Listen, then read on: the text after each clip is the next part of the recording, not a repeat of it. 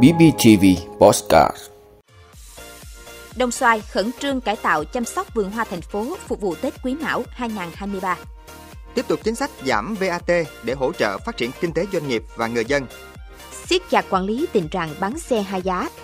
Gần 10 triệu sản phẩm thương hiệu Việt được bán trên Amazon.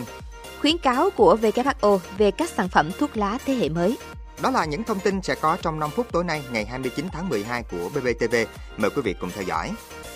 Thưa quý vị, nhằm phục vụ người dân thành phố và các vùng lân cận trong dịp Tết Nguyên đán Quý Mão 2023, thành phố Đồng Xoài, tỉnh Bình Phước đã đầu tư kinh phí và đang tập trung cải tạo, chăm sóc vườn hoa thành phố.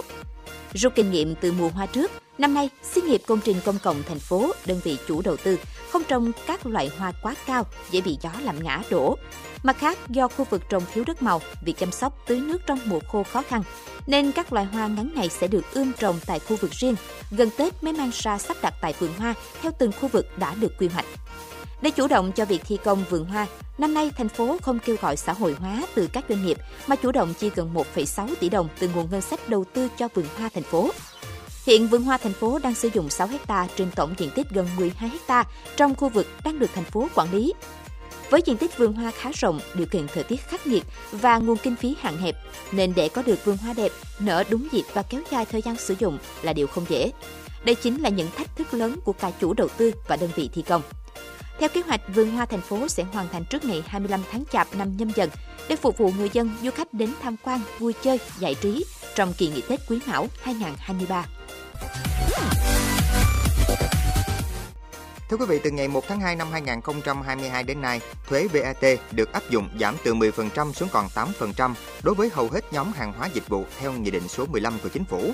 Sau gần một năm thực hiện, có thể nói chính sách này đã tác động tích cực và hiệu quả đến nền kinh tế, góp phần trực tiếp và gián tiếp tạo nên những điểm sáng cho kinh tế Việt Nam trong năm 2022.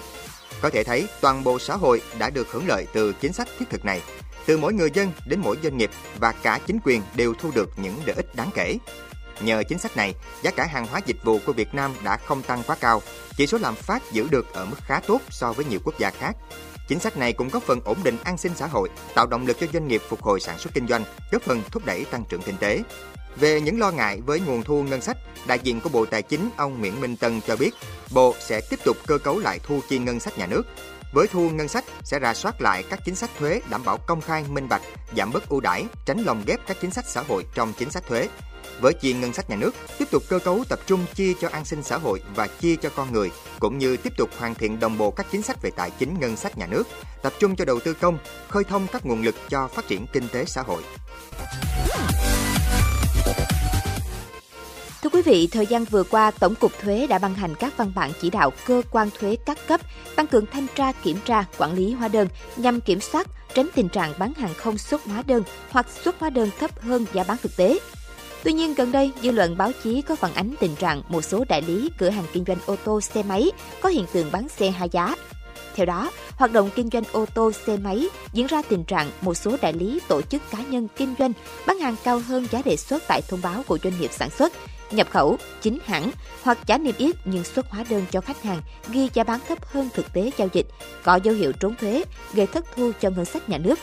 Nhằm tăng cường quản lý thuế đối với hoạt động kinh doanh ô tô xe máy, Tổng cục Thuế đề nghị Cục Thuế các tỉnh, thành phố trực thuộc Trung ương tiếp tục thực hiện nghiêm túc chỉ đạo của Tổng cục Thuế về việc tăng cường ra soát, kiểm tra hóa đơn. Tổng cục Thuế cho biết trường hợp phát hiện hành vi trốn thuế có dấu hiệu tội phạm, các cục thuế chủ động phối hợp chuyển hồ sơ sang cơ quan công an đề nghị điều tra khởi tố, theo dõi xử lý theo quy định của pháp luật.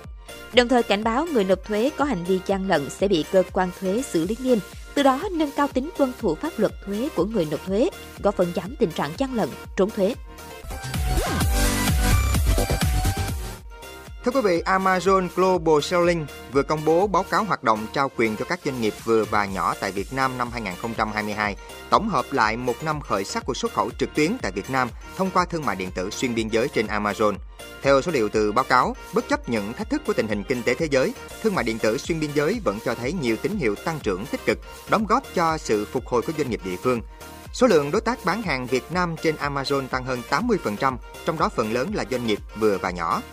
Trong năm 2022, các đối tác bán hàng Việt Nam đã bán gần 10 triệu sản phẩm trên các gian hàng trực tuyến của Amazon trên toàn cầu. Giá trị xuất khẩu của các đối tác bán hàng Việt Nam trên Amazon đã tăng hơn 45%. Các nỗ lực của Amazon Global Selling Việt Nam dành cho các nhà bán hàng đã mang lại những tác động tích cực cho nền kinh tế số Việt Nam, góp phần nâng tầm vị thế hàng hóa và giá trị thương hiệu Made in Việt Nam, thúc đẩy các doanh nghiệp Việt nâng cao trách nhiệm xã hội, đồng thời hỗ trợ tạo ra công ăn việc làm tại nhiều địa phương.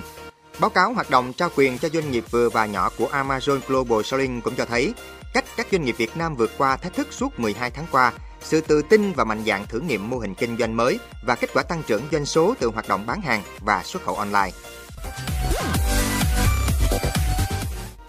Thưa quý vị, theo thống kê trong nội địa nước Mỹ của Cơ quan Quản lý Thực phẩm và Chất kích thích của Hoa Kỳ FDA, cho thấy tính đến đầu năm 2020 có tới gần 3.000 trường hợp bệnh nhân phổi có liên quan tới thuốc lá điện tử phải nhập viện, trong đó 15% dưới 18 tuổi, 37% từ 18 đến 24 tuổi. 68 ca tử vong có liên quan tới thuốc lá điện tử cũng đã được ghi nhận ở 29 tiểu bang của Mỹ.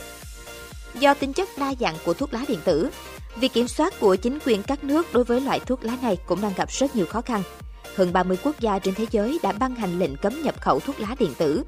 Ở khu vực châu Á có Lào, Campuchia, Thái Lan, Hàn Quốc. Các nghiên cứu đã chứng minh trong quá trình đốt các dung dịch tạo khói, tạo mùi hoặc đốt các sợi thuốc, thuốc lá điện tử có thể phát thải ra các chất như acrolein, volatile organic chemical, acetaldehyde carbon monoxide, polycyclic aromatic hydrocarbon, nicotine, formaldehyde. Trong số này có nhiều chất đã được xác định là tác nhân gây bệnh ung thư. Nguy cơ mắc ung thư đối với người sử dụng thuốc lá điện tử phụ thuộc rất nhiều vào cách hút và tần suất hút.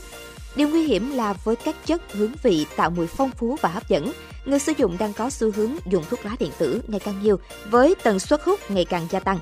Tổ chức Y tế Thế giới đã khuyến cáo thuốc lá điện tử. Trên thực tế, nguy hại không khác gì thuốc lá thông thường. Đồng thời kêu gọi chính phủ các nước nên cấm hoặc nên quản lý chặt chẽ việc xuất nhập khẩu, mua bán thuốc lá điện tử, thuốc lá nung nóng, đặc biệt là việc sử dụng thuốc lá điện tử của giới trẻ.